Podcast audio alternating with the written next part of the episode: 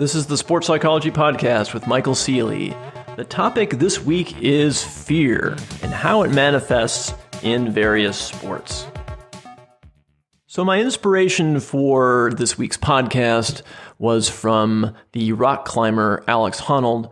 If you have not seen the movie Free Solo, uh, it is a nail biter. It is a pretty amazing movie, and it's about the free climb or the free solo climb of El Capitan in Yosemite National Park. And so this guy, Alex Honnold, climbs the entire rock face, 3,000 feet, without any rope, just does it. Pretty amazing. And it got me thinking about fear and an experience that I had many years ago when I was doing a little bit of rock climbing, getting into it, enjoying it, going to some climbing gyms. And there was a local rock where I lived at the time in Berkeley, California, called Indian Rock.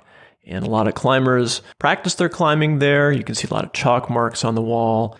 And I remember one day going there and just practicing on the side of the wall. And I saw this young kid, probably about 12 years old, middle school kid, in uh, basketball shoes and street clothes. And he just scurried up the face of this rock all the way to the top.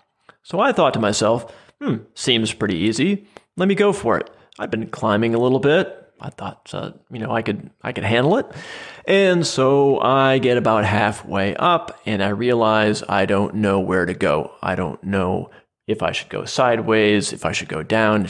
I couldn't find any more holds to hold on to, and I freaked out. And I had probably the closest thing that I could imagine to a panic attack in my life. I had never experienced that before, and I started shaking and I got very, very scared. And I was high enough up that if I would have fallen, I would have gotten really hurt, maybe even died. And fortunately, below me, there were some experienced climbers who noticed my predicament and they started giving me some advice, calming me down, telling me what to do, guiding me. And it took me a little bit of time to calm myself and with their coaching, I was able to get to the top of this rock. Fortunately, obviously, I'm here right now. But at the time, uh, it was the closest, honestly, that I felt to death. That this was a moment where I had to rise to the occasion and handle things.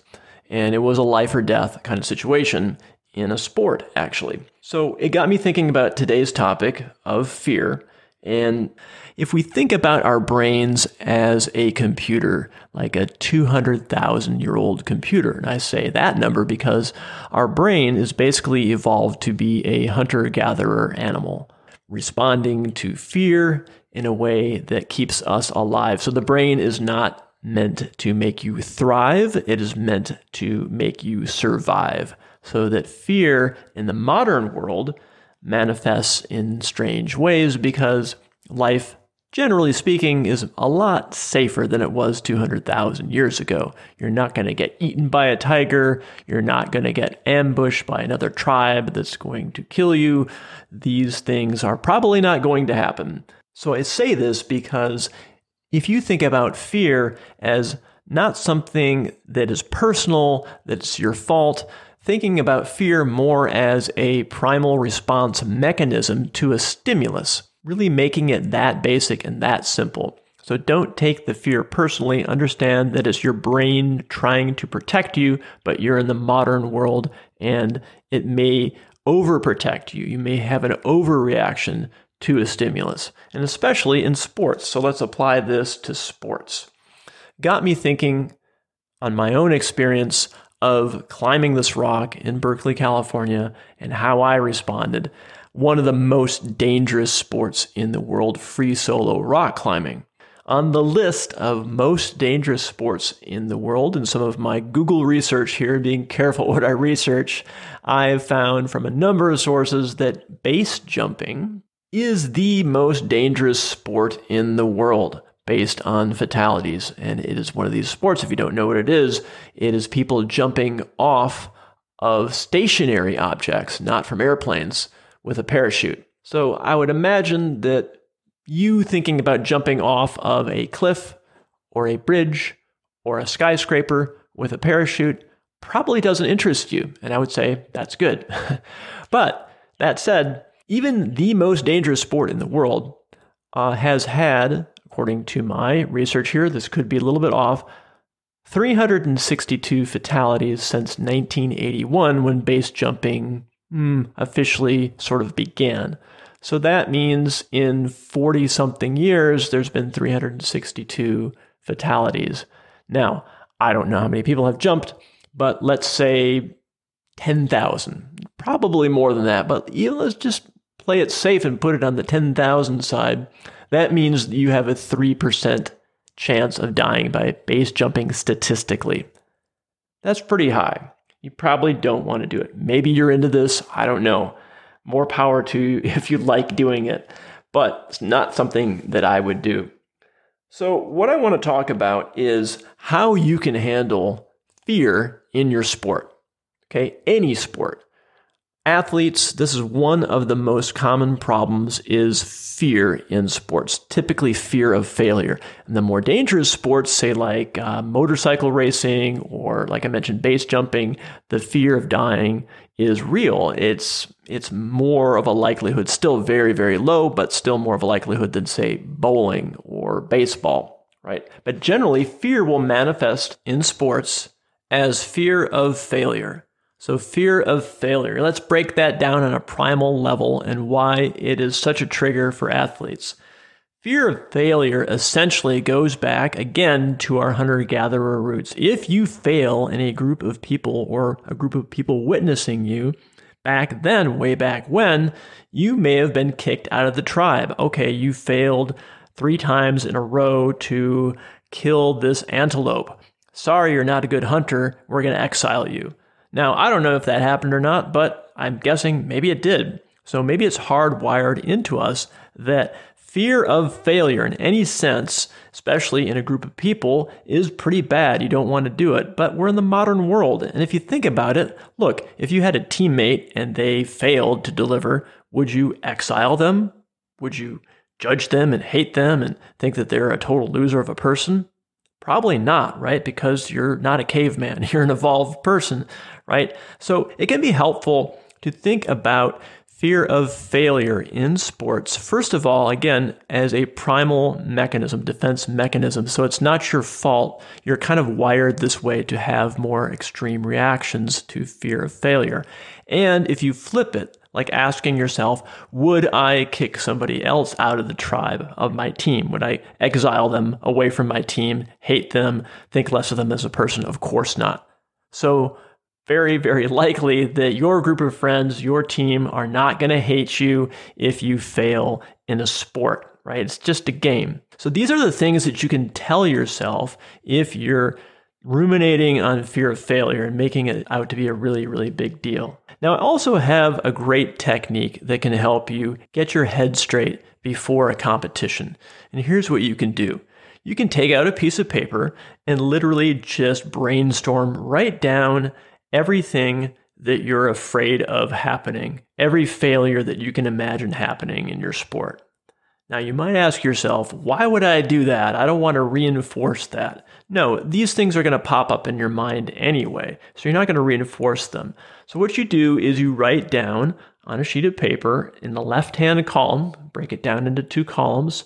Left hand column, write down everything that you're afraid of. Say you're playing baseball, uh, striking out, um, maybe even getting hit by a pitch, so there's some danger involved in there. Uh, maybe getting thrown out at first base, whatever it might be. You make this list of things that could go wrong in this left hand column, and in the right hand column, you write down the percentage chance of these things happening. Now, you got to be careful with this because emotions are going to amplify the percentage. What you want to do is get yourself in a calm state and think about all right, honestly, realistically, what are the chances of me striking out? What are the chances of me getting hit by a pitch? These kinds of things. Write down the percentage chance, and depending on your sport, it's going to be higher or lower.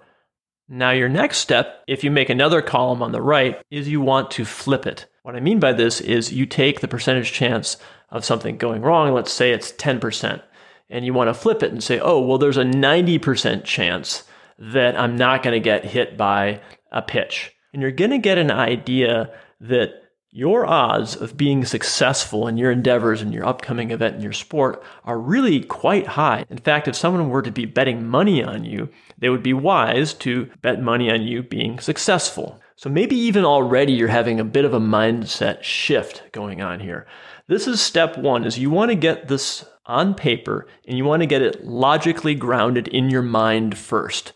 Now, your emotions aren't really going to believe it right away, that'll come later. But the first step is having it cognitively aligned in your brain that your odds at success are quite high. And like I said, if you were a betting person, you would bet money on yourself. That would be wise. And then think of an acronym. This is an acronym you may have heard before. It's spelled F E A R, fear. It can stand for forget everything and run, or it can stand for face everything and rise, kind of fight mode. So, flight versus fight. So, after looking at this sheet of paper, that's when you want to kind of puff up your chest and actually embody a posture of victory, of I'm ready to fight. The odds are in my favor so much that I'm ready to face everything and rise. That's what I do. Now you can take this a step further and get out another sheet of paper and write down the percentage chance of everything going right in your game or match or upcoming athletic event. So for example, in baseball, you could say, I want to get a base hit. Home run might be a lower percentage chance, but put that on there anyway. Everything that could go right. If it's more of a endurance event, it could be getting a particular time in your event. But whatever your sport, write down everything that could go right in your sport. Write down the percentage chance of it actually going right. Now, again, be careful here with your emotions because you're coming from a typical practice place, like most of us do, of self criticism, maybe downplaying things, thinking negatively. Again, this is a very natural human brain thing to do. So check your emotions. Try to think really logically what's the percentage chance, say, for example, of getting a base hit. Now, you want to be basing this off of your potential. So if you have some stats to look at, look at your best batting average or say if you're a triathlete, look at your best time for a swim or a run or a bike and base it off of that. Give yourself credit for your past history of successes and then use that percentage likelihood of something going right. Now you have these two opposing pieces of paper now. One is more on the negative thinking side, and the other is more on this F E A R face everything and rise side. So, what this does is, again, it cognitively grounds you in logic and reality. Yes, negative things could happen. What's the chance? And yes, great things could happen. What are the chances?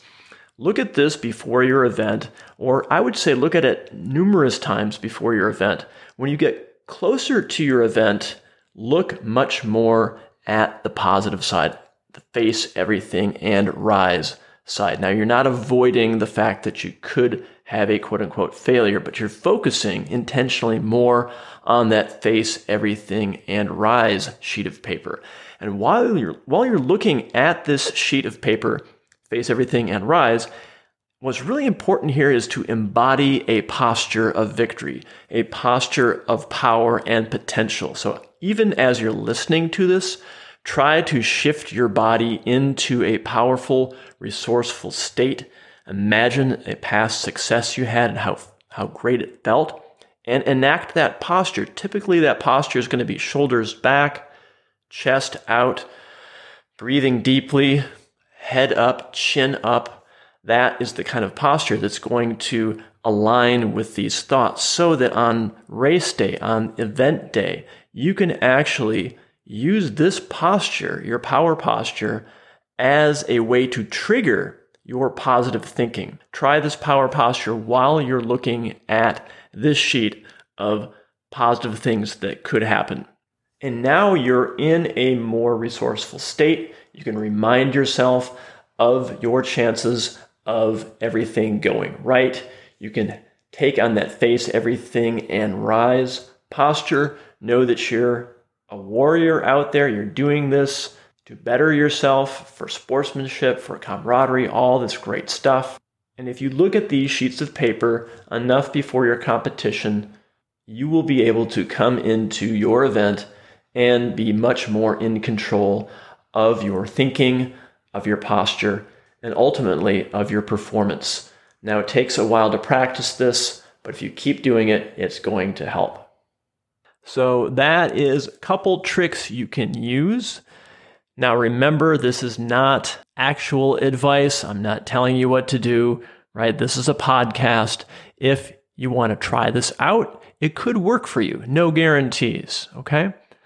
So that's what's been on my mind lately is just athletes' relationships with fear. And so if it helps to think about, first of all, that you're human, that you can forgive yourself for having a fear response, that's your brain trying to protect you.